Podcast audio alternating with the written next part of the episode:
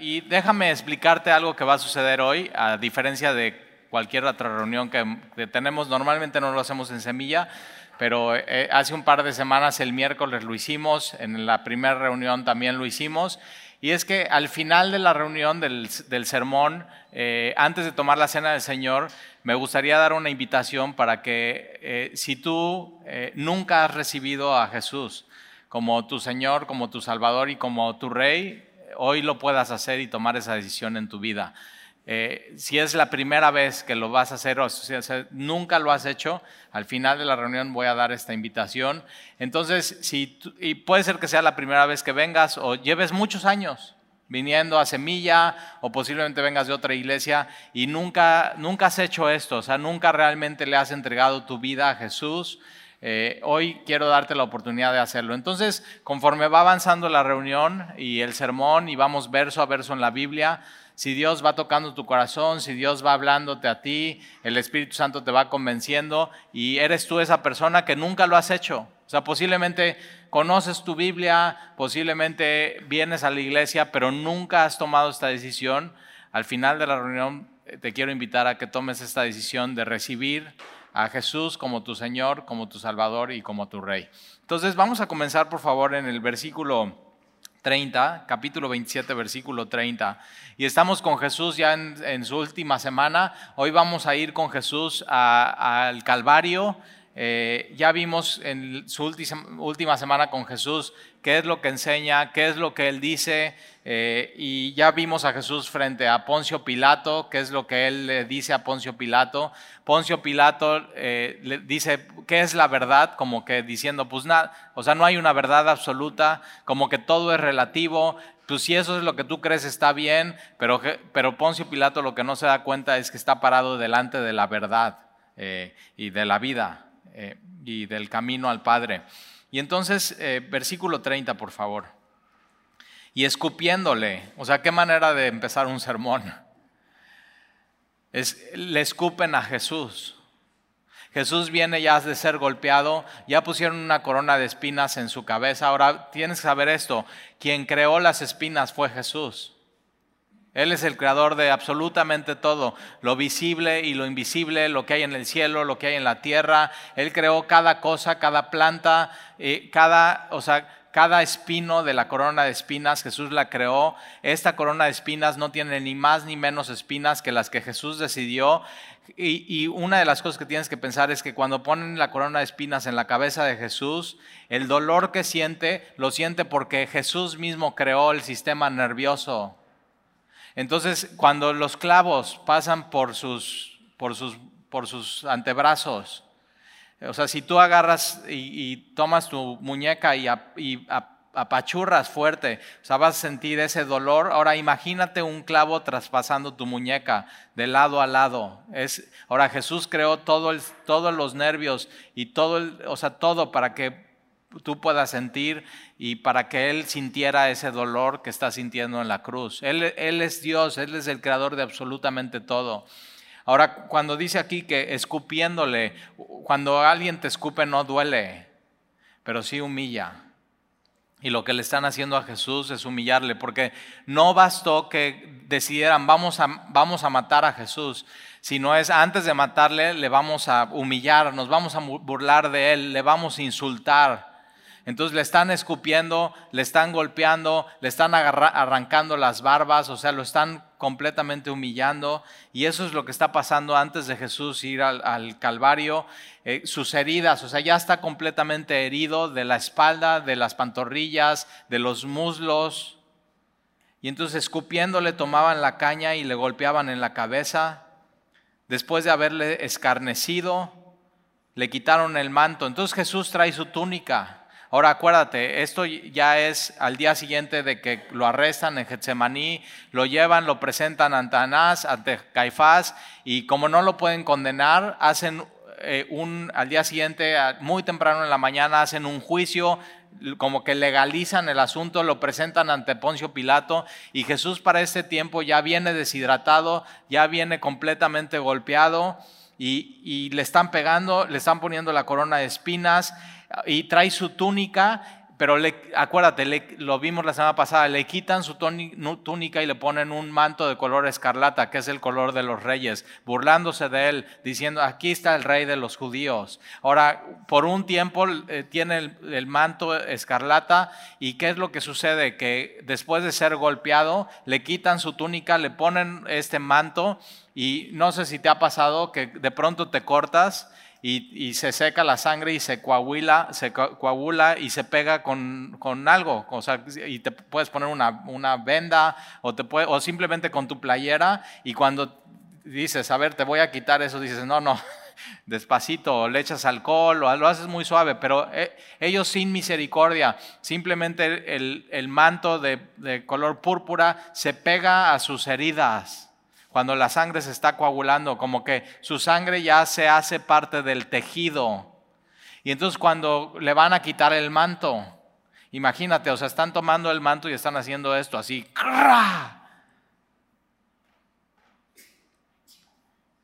Sus, las heridas de Jesús fueron reales.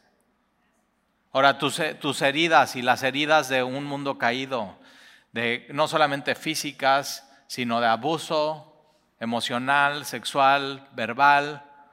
Tus heridas, yo les llamo las heridas del alma. Tus heridas del alma son reales, pero acuérdate, las heridas de Jesús también, la diferencia de lo que vimos en Isaías, que las heridas de Jesús sanan. Y lo que tú necesitas es eso. Y, y Jesús está ahí, está viviendo todo esto. Y Después de haberle escarnecido, le quitaron el manto y le pusieron sus vestidos, entonces le vuelven a poner su túnica y le llevaron para crucificarle fuera de la ciudad, fuera de los muros. El lugar de la crucifixión no podía ser dentro porque el, dentro estaba el templo, entonces tiene que ser completo, o sea, sacaron a Jesús de Jerusalén, de su ciudad, fue su idea, de su templo y lo llevan hacia afuera. Ahora, cuando Jesús va a caminar hacia afuera, vamos a ver que tiene un encuentro con un hombre. O sea, todo esto que está sucediendo, tremendo.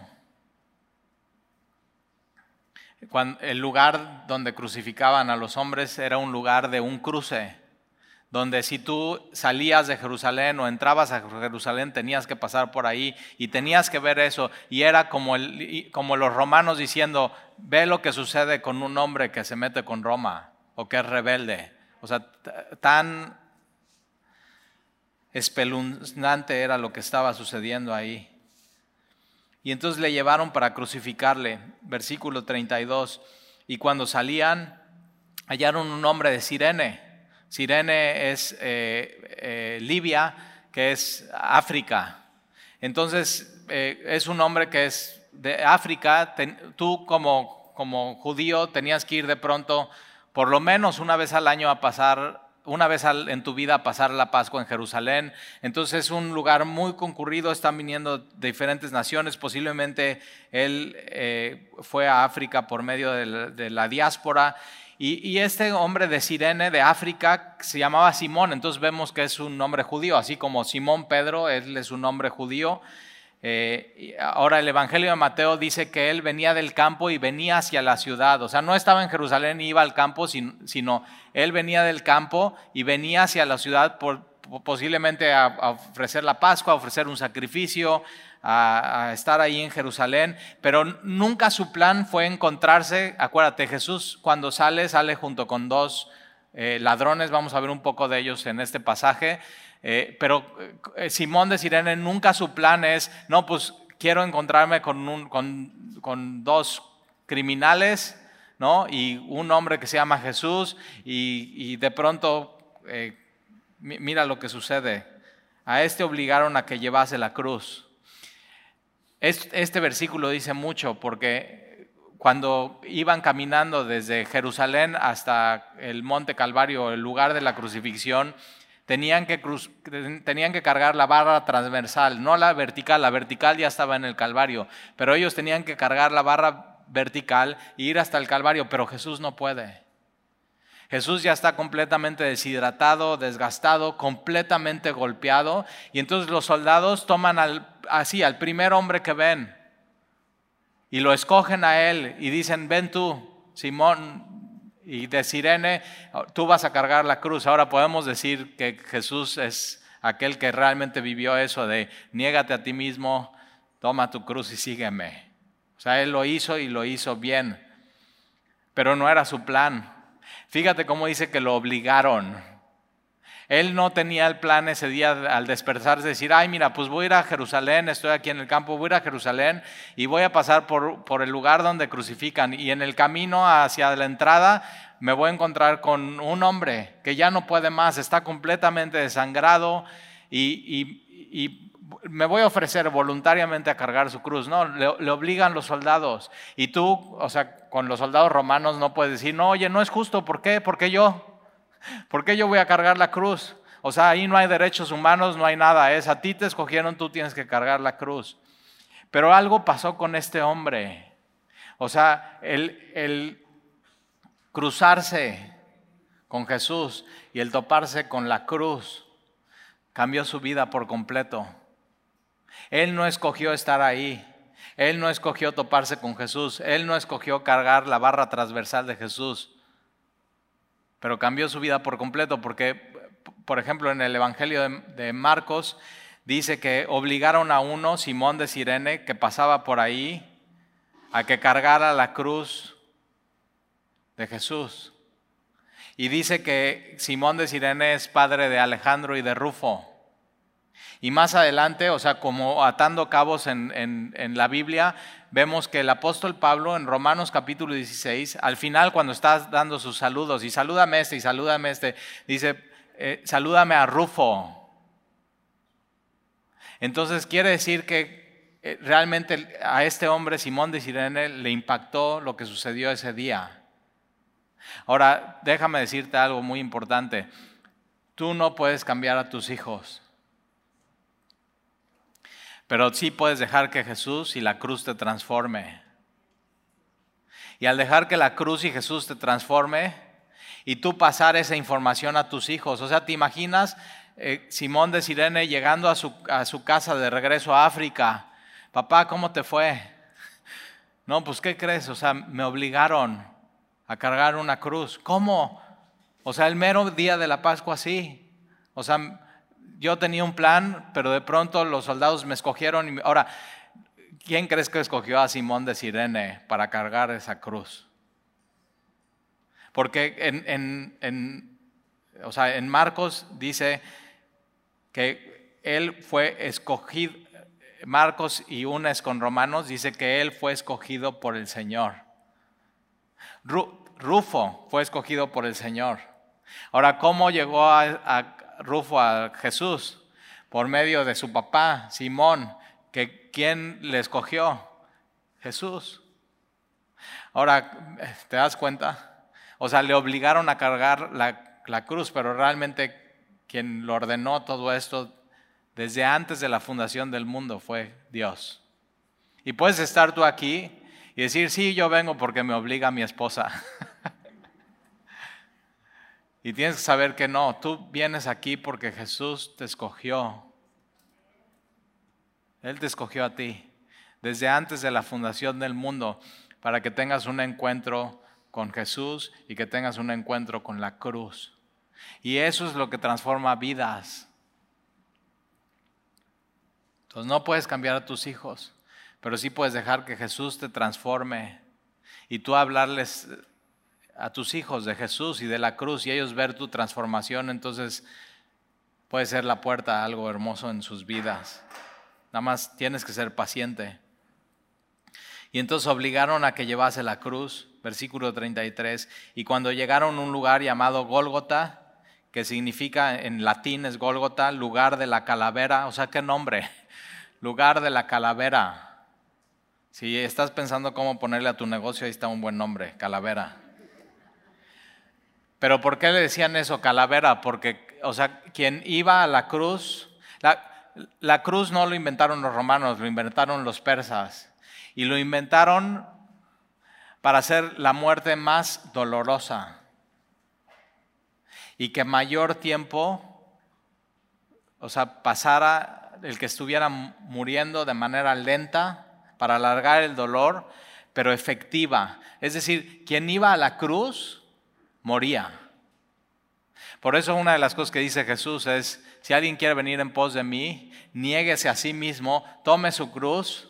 Y eso que está diciendo es, sí, o sea, es, es, te tienes que humillar, a veces te va a doler, tienes que negarte a ti mismo, pero vas a morir. ¿Y a qué vas a morir? A ti.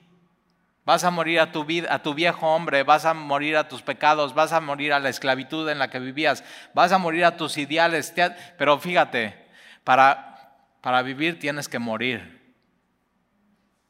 Y, eso es lo que está pasando aquí en, en, el lugar de la, de la calavera, en el Calvario, versículo 34. Y le dieron a beber vinagre mezclado con hiel. Pero después de haberlo probado, no quiso beberlo. Venía muy deshidratado. Y entonces ellos, los soldados romanos, le dan de beber esta mezcla que ellos hacen, vinagre con hiel. Y Jesús a la hora de probar y ver qué es vinagre con hiel, dice, no quiero tomarlo. ¿Por qué? Porque era un narcótico. Ahora, ¿para qué servía eso? No es de que, ay, qué buena onda soldados, te están dando algo para el dolor. No, era para que aguantaras más en la cruz, sufrieras más y fueras más un espectáculo para los que estuvieran viendo.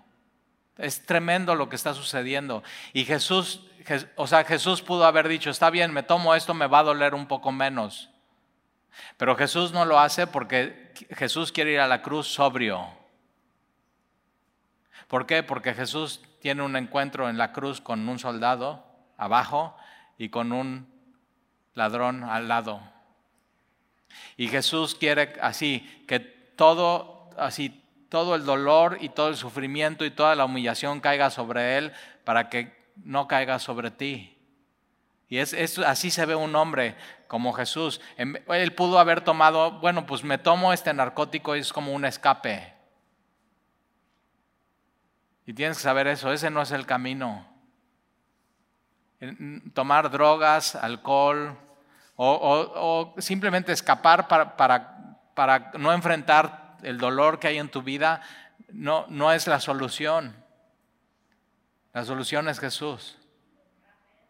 Y muchas veces así tomamos hasta escapes que podrían no verse tan mal y ser legales. Por ejemplo, hay gente que tiene tanto dolor en su vida que no quiere enfrentar eso y quiere simplemente escapar de su realidad. ¿Y qué hace? Bueno, pues Netflix. Todas las series, toda la semana y no quiero ni pensar. Y tienes que tener cuidado con eso. Y tienes que ir a la cruz. Y tienes que ver a Jesús. Cómo está rechazando ese escape, cómo está diciendo no, cómo Él decide vivir y enfrentar lo que viene en su vida de manera sobria. Él te ama. Tienes, tienes que correr a Él. un escape, un narcótico, drogas y alcohol no son la solución.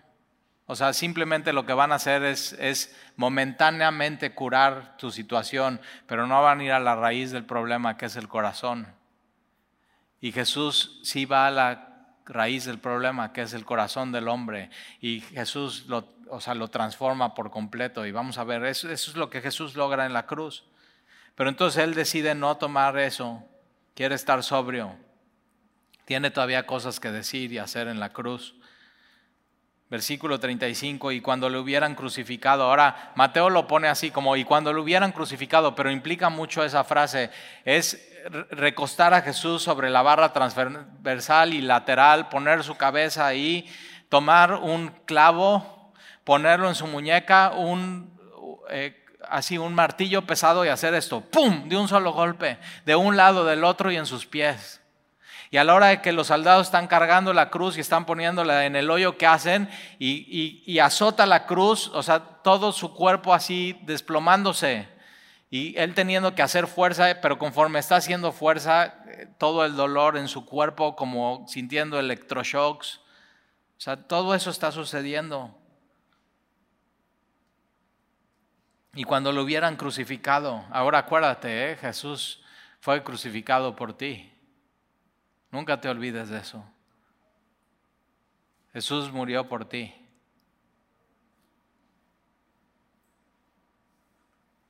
La cruz no fue un invento de los romanos, no fue un invento de los persas, fue un invento de Dios para, mandar a su hijo y morir por ti. Todo lo que está sucediendo es el plan soberano de Dios. Entonces cuando lo hubieran crucificado, repartieron entre sí sus vestidos. E, ¿Qué implica esto? Su túnica, ¿te acuerdas? Se la quitan, le ponen lo de escarlata, se la quitan, le vuelven a poner su túnica y cuando le crucifican, antes de crucificarle, le están volviendo a poner su túnica y Jesús va completamente desvestido a la cruz. O sea, se ve su pecho, se ve su torso, se ve su espalda completamente sangrado, sus hombros, sus antebrazos, sus piernas, sus muslos, o sea, todo así. Y, Jesús lo hace y no se avergüenza. Jesús no se avergüenza de haber ido a la cruz. Por eso nunca te avergüences de dar testimonio de Él. Nunca te avergüences de hablar de Jesús. Nunca te avergüences de decir, Dios, Jesús es mi Dios, Jesús es mi Rey, Jesús es mi Señor, porque Él fue a la cruz por ti y no se avergonzó. Y entonces repartieron entre sí sus vestidos, echando suertes para que se cumpliese lo dicho por el profeta, partieron entre sí mis vestidos y sobre mis ropas echaron suertes. Salmo 22, 18, un salmo mesiánico, hablando completamente de Jesús. Entonces, eh, ahora Jesús no solamente sucede esto para, para cumplir la profecía, sino también sucede para que te des cuenta, o sea, la, túnica de Jesús, Jesús está muriendo. Y de pronto los soldados aquí abajo, que eran posiblemente cuatro, más el centurión, más el jefe, ellos están en lo suyo y están diciendo, oye, mira, esta túnica está buena, ahora llena de sangre. ¿eh? Y están echando, o sea, están jugando para ver quién se queda con su túnica. Pero eso también dice mucho. Quiere decir que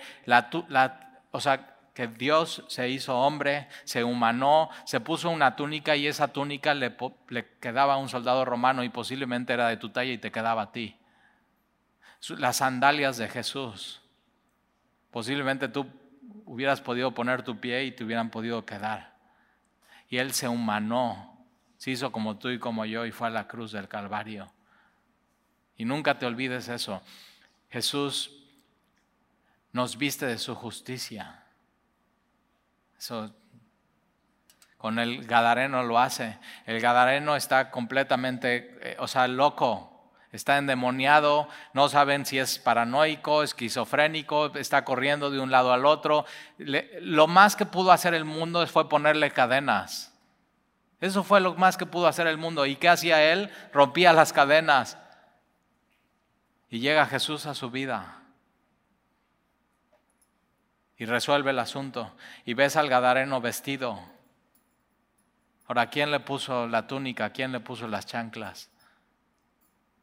Y, y en su juicio cabal. Y sentado ya tranquilo. Y eso es lo que hace Jesús en tu vida y en mi vida. Ya podemos tener una mente sana y pensar claro. Estamos vestidos de, su justicia y podemos sentarnos y descansar en su gracia. Pero todo eso por la cruz.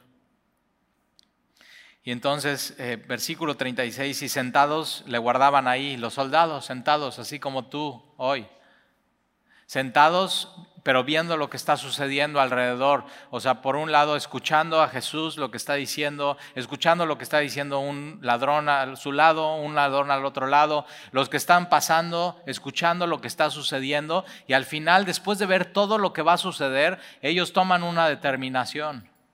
Y eso es lo que tiene que pasar en tu vida. Después, o sea, tú te tienes que sentar en el monte Calvario, a los pies de Jesús, y ver todo lo que está sucediendo y poner atención y, tienes que llegar a una conclusión. Y entonces ellos están ahí sentados y le guardaban ahí y pusieron sobre su cabeza su causa o la razón por la cual fue crucificado, escrita, este es el rey, este es Jesús, el rey de los judíos. Ahora, esto lo traen, esto es, esto es por lo cual lo crucificaron los romanos, por decir que era el rey y no César, sino él. Y entonces Poncio Pilato le pone esa causa, entonces él desde que es juzgado por Poncio Pilato, le cuelgan como una cadena con la causa aquí en el pecho, la va cargando todo el camino. Cuando llegan y lo acuestan a Jesús, le quitan eso y lo ponen en la cruz. Y lo levantan. Y es, pero era una burla porque ahí está su rey. Ahí está su rey. ¿Quién quiere un rey así? Humillado, golpeado. O sea, por eso no sé si viste la película de La Pasión de Cristo de Mel Gibson. Y, vas al cine y todo el mundo fue, o sea, fue un éxito. Y, dices, no inventes, no inventes. Y te tapas así, dices, qué duro, qué así. Pero ¿qué pasa? Que, que se queda a medias porque sales y no pasa nada en tu corazón. Porque no entendiste la implicación de la cruz del Calvario. Ahora, hay gente que sí, el que hizo de actor de esa película, o sea, cayó a los pies de Jesús. ¿eh? Entonces, mientras Mel Gibson y toda la producción y todo Hollywood hicieron una película más, para este actor, la cruz fue poder de Dios para salvación. Y puedes estar aquí hoy y, escuchar todas estas cosas y ver una película y todo y ser así un espectáculo más como para muchos, pero, pero es poder de Dios para salvación a todo el que cree. Eso es la cruz del Calvario. Y entonces ponen su, causa escrita, este es, el, este es Jesús, el rey de los judíos. Y entonces crucificaron con él a dos ladrones, uno a la derecha y uno a su izquierda. Ahora, estos no, no, te, no te crucificaban por robar una túnica. O, no, se robó unos chicles, crucifíquenlo. No, te crucificaban por robar, por matar, por... O sea, estos cuates son rebeldes, son sicarios, robaban y mataban. Y uno de un lado y otro del otro y ponen a Jesús en medio. Eh, eh, tiene mucho significado, está diciendo, ok, este es un ladrón, este es otro ladrón y este es peor. Y no pecó. Pero si a ti y a mí nos hubieran puesto en un lugar, era en ese lugar central. Y Jesús toma nuestro lugar. Y Jesús tiene algo que decirle a este ladrón. Por eso se mantuvo sobrio. Y los que pasaban, versículo 39, y los que pasaban le injuriaban meneando la cabeza. O sea, tenían enfrente el acto más sublime de amor y solamente están meneando la cabeza, le están injuriando, estos blasfemando, le están insultando y están meneando la cabeza, bah, así. Eh, teniendo el acto más sublime de amor. No solamente no le están dando importancia, sino están insultando a Jesús. Y diciendo, tú que derribas el templo y en tres días lo reedificas, sálvate a ti mismo. Si eres hijo de Dios, desciende de la cruz. Ahora, muchas verdades van a escucharse en el Calvario. Cosas que Jesús dijo y que la gente está diciendo, tú dijiste que eras hijo de Dios, sálvate. Jesús dijo que era hijo de Dios, que era Dios el Hijo. Jesús dijo que era el Salvador. Jesús dijo que era el Rey. Y ellos lo están diciendo para insultarle y todo, pero Él lo dijo claramente. Ahora, ¿quiénes están escuchando esto? Los soldados al pie de la cruz. Y tú y yo aquí hoy. Cosas que Jesús dijo. Jesús dijo que él, él es el Hijo de Dios, Dios el Hijo. Jesús dijo que Él era el Salvador, Jesús dijo que Él era el Rey, el Rey de gloria, el Rey del universo, el Rey creador de todo, el Rey de la humanidad. Jesús es Rey contigo o sin ti.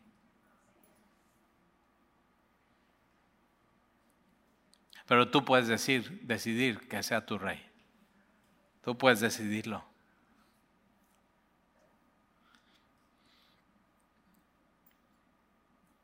Versículo 41, de esta manera también los principales sacerdotes, escarneciéndolo con los escribas y los fariseos y los ancianos, decían, a otro salvó.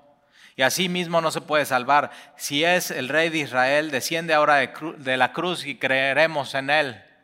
O sea, eh, o sea estos el problema de ellos es la incredulidad. ¿Cuántos milagros no ya habían visto? Y están, bueno, ya, un milagro más y ahora sí creemos en ti. Bájate de la cruz. Pero a ver, Jesús se pudo haber bajado de la cruz. Pero si Jesús se baja de la cruz, estaríamos tú y yo perdidos. Y decide no bajarse de la cruz. Porque la señal que Jesús les dijo que les iba a dar es la señal de, Jonás, la señal de la resurrección.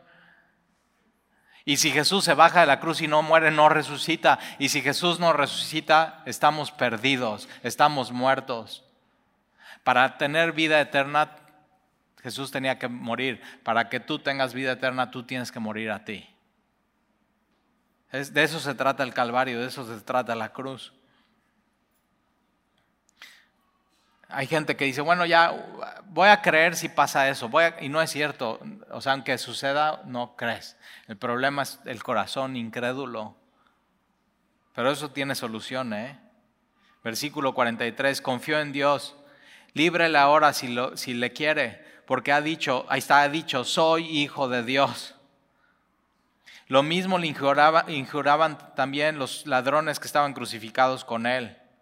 Y desde la hora sexta hubo tinieblas sobre toda la tierra hasta la hora novena, desde las doce del día hasta las tres de la... Jesús fue crucificado a las nueve de la mañana, pero a las, a las doce del día tinieblas, hasta las tres de la tarde que Jesús entrega su vida. Ahora, no solamente esto está registrado en la Biblia, sino hay historiadores que dicen, hubo un día y te ponen qué día. Es más, te voy a decir que historiador fue el quien inventó las Olimpiadas. Métete y googlealo. No cristiano, no judío, griego. Y dice que un día él estaba vivo, escribe eso. Dice, se, hubo tinieblas por tres horas en la tierra y después hubo un temblor. Evidencia fuera de la Biblia que, es, que la cruz sucedió y sucedió de esta manera. Entonces, ahora, tinieblas. ¿Por qué? Porque el mundo estaba completamente en tinieblas, pero Jesús era la luz y Jesús estaba muriendo. Y todo el pecado, como un remolino de la humanidad, así como un embudo, y Jesús siendo una aspiradora, tomando toda la ira de Dios y todo el pecado de la humanidad y cargándolo eso en la cruz del Calvario. Es, eso es lo que implicó la cruz.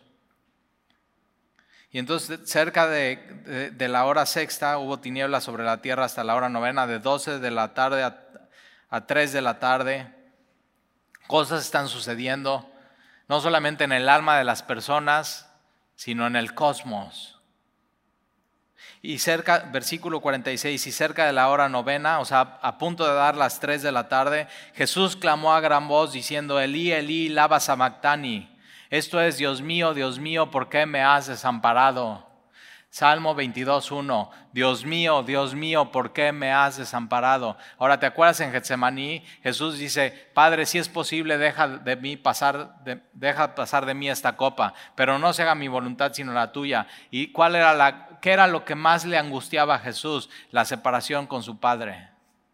El pecado nos separa de Dios y Jesús toma nuestro pecado y eso le separa de Dios el Padre y esa es su gran angustia y dice, Dios mío, Dios mío, Eli, Eli, lava ¿y ¿por qué me has desamparado? Ahora, ¿por qué Jesús lo dice? No solamente para cumplir Salmo 22.1, sino para que tú cuando recibas a Jesús como tu Señor, tu Salvador y tu Rey, nunca tengas que decir eso, Dios mío, Dios mío, ¿por qué me has desamparado? Porque si es tu Dios y es tu Señor, nunca te va a dejar solo nunca te va a desamparar, siempre va a estar contigo, siempre.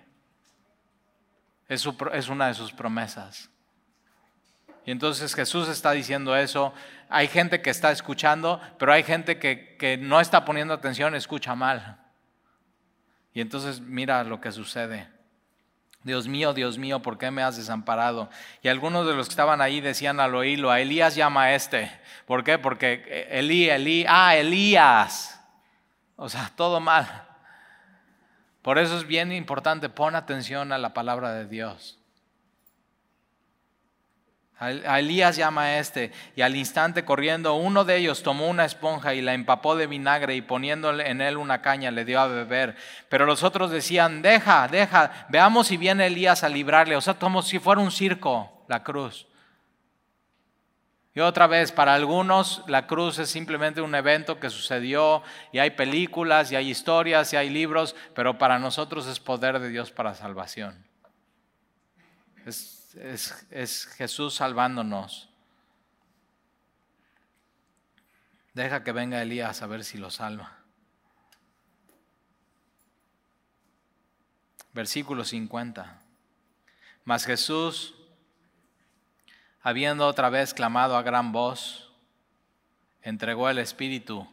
Jesús no murió como cualquier hombre en la cruz. O sea, cuando, cuando tú y yo vamos a morir, no, es, no decimos, Señor, hoy voy a entregar mi espíritu. No, o sea, morimos y no queríamos morir. ¿Quién quiere morir? Pero Jesús es el único hombre que es Dios, que no solamente vino a vivir, sino vino a morir.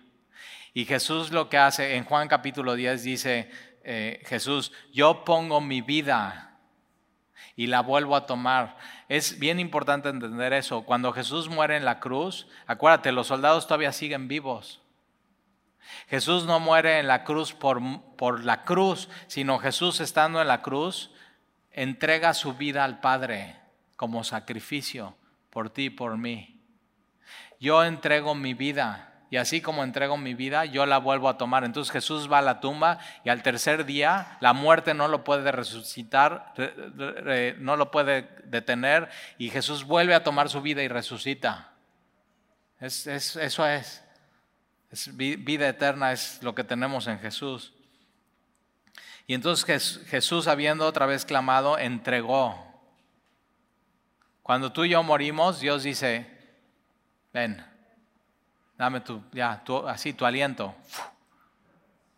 Y Jesús lo que hace en la cruz es dice, Padre, aquí está mi vida. Pum, la pone. Es gran diferencia. Ahora, ¿qué, ¿qué, clamó a gran voz Jesús antes de entregar su alma? Dice, consumado es que significa hecho está. ¿Qué, ¿Qué, hizo Jesús? Hizo todo lo necesario para tu salvación. Yo, he platicado con gente que digo, bueno, ¿qué, o sea, ¿qué te hace falta para dar ese paso de ser cristiano? De seguir a Jesús, de ser su discípulo. No, bueno, es que como que todavía me falta. Y digo, no, a ver, Jesús ya dijo, consumado es. Jesús dice, todo está hecho, ya no hay nada que hacer. O sea, todo lo que tú le quieras agregar a lo que Jesús hizo es una, es una ofensa contra Dios. Ponte a pensarlo así. Entonces no hay nada que hacer. Es, es, Jesús dijo, consumado es, el plan de salvación está completo. Ya lo único que tienes que hacer es decir, yo quiero Señor. Tú eres mi Señor, mi Rey y mi Salvador. Y entonces Jesús entregó su espíritu. Y aquí el velo del templo se rasgó en dos, de arriba abajo. Ahora, ¿cómo sabemos que el velo del templo se rasgó? Nadie podía entrar más que el sacerdote y el sumo sacerdote, porque ellos están ahí y ellos dan testimonio. Entonces los que iban en contra de Jesús, uno de ellos está ahí, son las 3 de la tarde, hora de la oración, del incienso, está entrando al lugar, al, lugar santo, no podían entrar al lugar santísimo, solamente una vez al año, y el sumo sacerdote, tú y yo como gentiles, la chusma, ni cerca. O sea, ¿cuál lugar santísimo? ¿Cuál lugar santo? Ni siquiera el atrio. El, así, el atrio, teníamos nuestro atrio de la chusma, los gentiles, ahí estábamos. Ahí está, y atrasito, ¿eh? así. ¿Y qué es lo? Vean lo que sucede aquí. Es glorioso esto que sucede. El sacerdote está así haciendo sus oraciones, cantando un salmo, eh, recitando a, Dios y de pronto así eh, tinieblas y está pensando, ¿qué onda con estas tinieblas? Y de pronto tiembla y, el, velo era una cortina gruesa no de abajo arriba, porque de abajo arriba él lo pudo haber hecho, pero de arriba abajo es Dios con su dedo invisible haciendo eso. Ya hay acceso ilimitado al trono de su gracia. Y deja eso. No, no ya hay acceso para todos, sino la gloria de Dios y la presencia de Dios, Dios misma salen. ¿A qué? A salvar lo que se había perdido. Y Jesús llegó a ti. No era tu plan. Y aquí estás. ¿Te das cuenta? Todo eso logra Jesús en la cruz. Y entonces eh, se rasgó el, el, velo. Ahora ya es, ya no el viejo pacto, un nuevo pacto. Jesús en la cena del Señor dice, esto es mi cuerpo que será molido por todos ustedes. Esto es mi sangre, sangre del nuevo pacto, el pacto de la gracia. Entonces, eh, cuando pasa eso ya es, ya, acceso total al trono de la gracia por medio de Jesús. Él es el mediador, Él es el único camino, Él, por, él hace todo esto. Y la tierra tembló. Entonces imagínate, todo eso está pasando, es un, es un evento único, central, histórico. Entonces se rompe el velo del templo, hay tinieblas, tiembla y dice las rocas se partieron. Mira, hasta las rocas responden a la cruz de Jesús. Y Dios puede tomar al hombre más endurecido y quebrantar su corazón y transformarlo. Las rocas sí respondieron, algunos no respondieron ese día.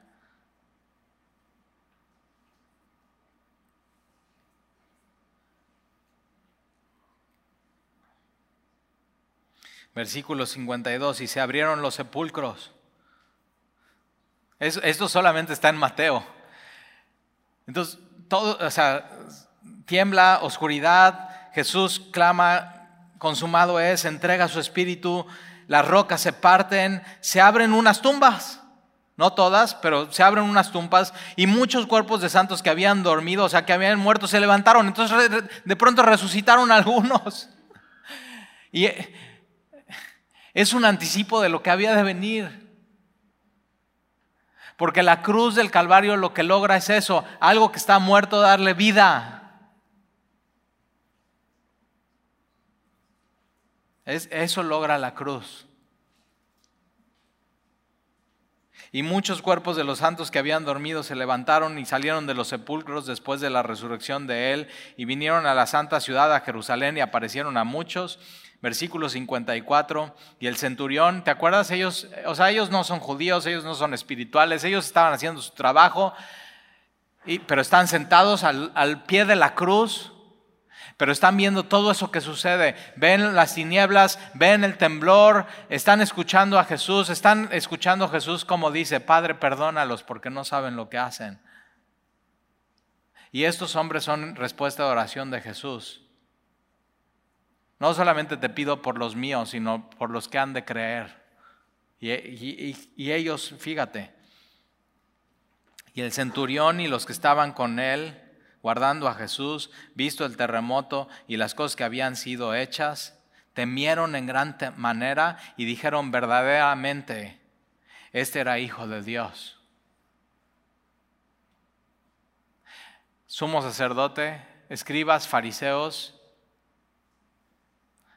un gentil soldado que está viendo, igual que tú, sentado aquí, las mismas cosas que tú estás viendo en la Biblia, puede llegar a la conclusión, Jesús es el Hijo de Dios.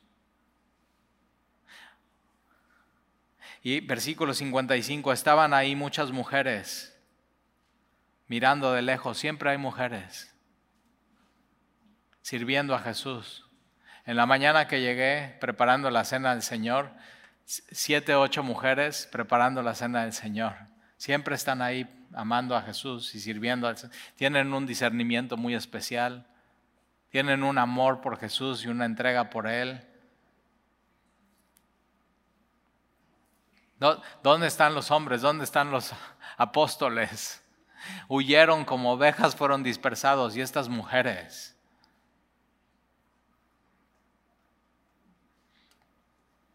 Y estaban ahí muchas mujeres mirando de lejos, las cuales habían seguido a Jesús desde Galilea sirviéndole. Siempre están sirviendo a Jesús. Ahora mira esto, ¿eh? En este pasaje que estudiamos, en el versículo 37, 37 dicen Jesús es rey. En el versículo 40 dice Jesús es hijo de Dios. Y en el versículo 42 ellos están diciendo Jesús es el Salvador. ¿Y te acuerdas? Y antes de tomar la cena del Señor, pásale Dani. Te quiero dar la oportunidad, si es la primera vez que, y nunca lo has hecho, de recibir a Jesús como tu Rey, como tu Salvador, como tu Dios, como hijo de Dios en tu vida. Si nunca lo has hecho, Y, mira, o sea, estos hombres, estos soldados con corazones de piedra, que están haciendo ahí su trabajo, están sentados, están viendo lo mismo que tú y yo vimos, o sea, lo mismo, lo mismo, lo mismo. Y ellos llegan a la conclusión y Dios abre sus ojos y dicen, este es hijo de Dios, este es rey, este es el Salvador, e, este es el Mesías. Y lo mismo tienes tú de oportunidad de hacerlo hoy.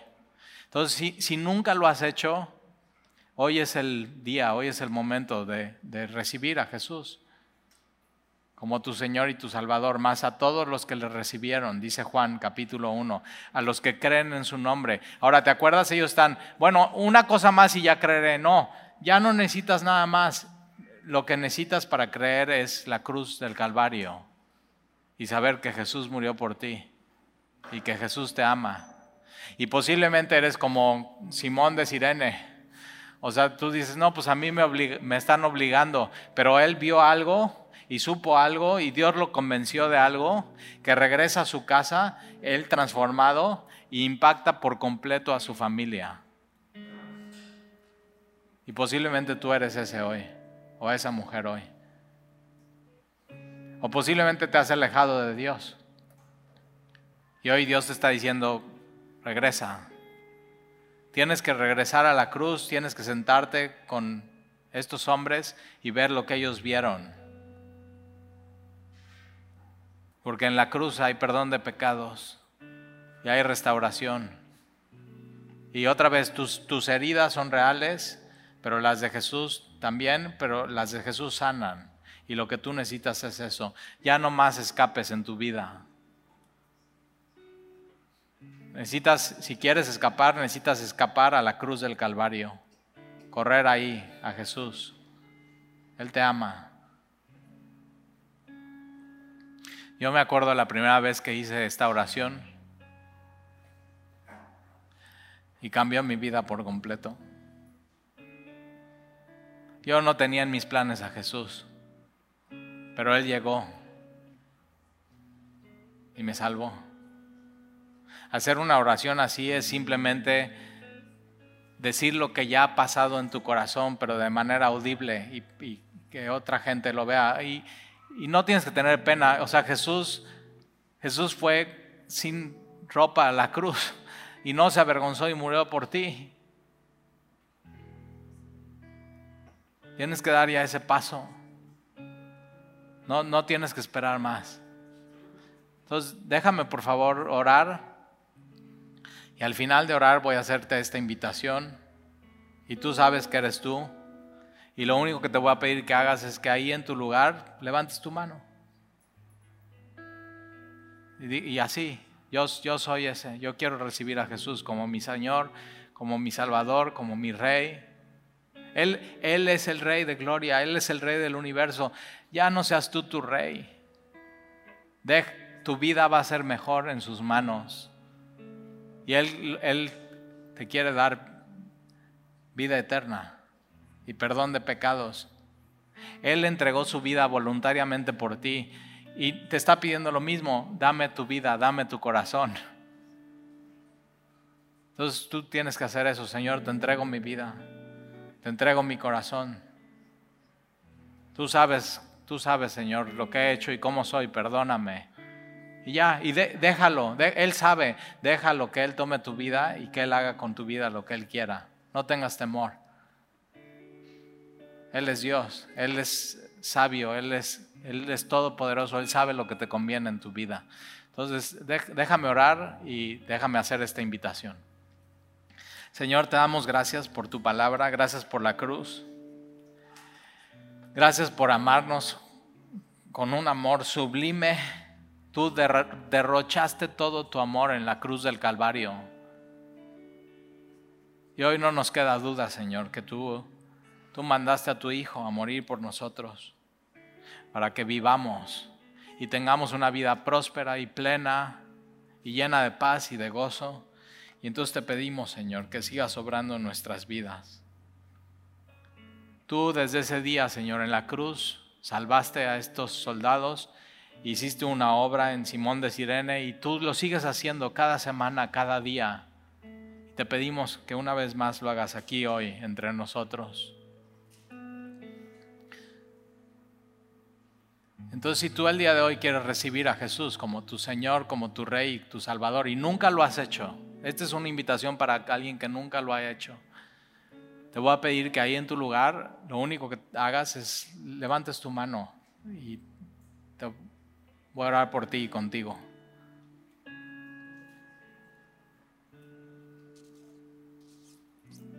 Muy bien, ¿alguien más? Solo la primera vez, ¿ok?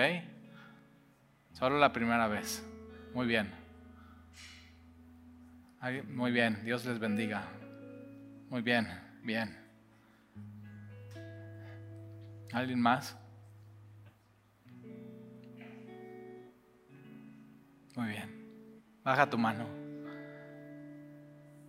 Entonces te, voy a guiar en esta oración. Nada más pidiéndole así, Jesús entra en mi vida, sálvame, perdóname. Y Él lo va a hacer. Él ya lo hizo. Y todos les vamos a acompañar en esta oración a ellos, ¿ok?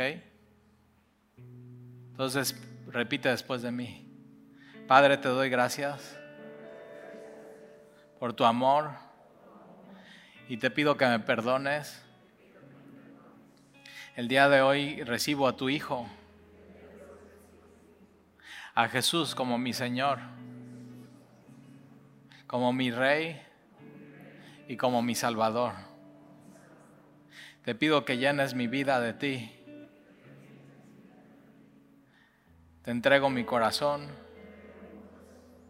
y me aferro a tu promesa que nunca me vas a abandonar y siempre vas a estar conmigo. Guíame, Señor, en mi camino. Y te doy gracias. En el nombre de Jesús. Amén. Vamos a darles un aplauso a los que hicieron esta decisión.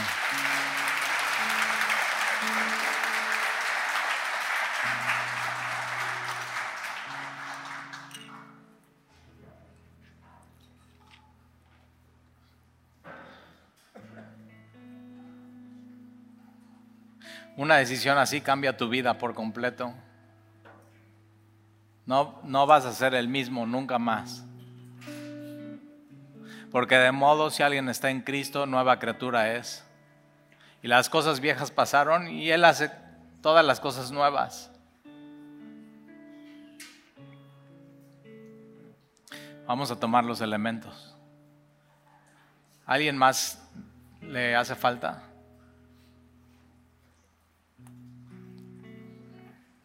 Y Jesús, la noche que iba a ser entregado, tomó el pan, lo partió y lo dio a sus discípulos, diciendo, esto es mi cuerpo, que será entregado por todos ustedes. Y terminando la cena, tomó la copa, la pasó y dijo, tomen esto es mi sangre, que será derramada para el perdón de pecados.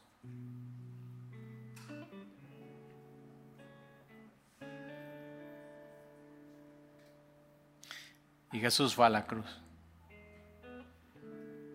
Entonces lo que tienes en tus manos es un símbolo de la cruz. Su cuerpo, su sangre es un símbolo de su amor por ti. Nunca te olvides. Dios te ama. En Él tienes perdón de pecados. Tienes restauración. Tienes transformación. Tienes vida eterna. Tienes paz con Dios. Señor, y gracias por tu paz. La paz que logró Jesús en la cruz, reconciliándonos contigo. Llénanos esta mañana, Señor, de esa paz que sobrepasa todo entendimiento. Llena nuestro corazón y nuestra mente de ti. Pon gozo, Señor, en nuestras vidas, gozo de tu salvación. Gracias porque todo fue consumado, todo fue hecho en la cruz y no hay nada más que hacer, más que disfrutar tu salvación y conocerte. Te amamos, Señor. Nosotros merecíamos morir y, y nos diste vida. Te bendecimos, Padre. Gracias por entregar tu vida por nosotros. Hoy, un día más, nosotros entregamos nuestra vida a ti. A ti te pertenece, Señor. Somos tuyos. Somos tu pueblo, somos tus hijos.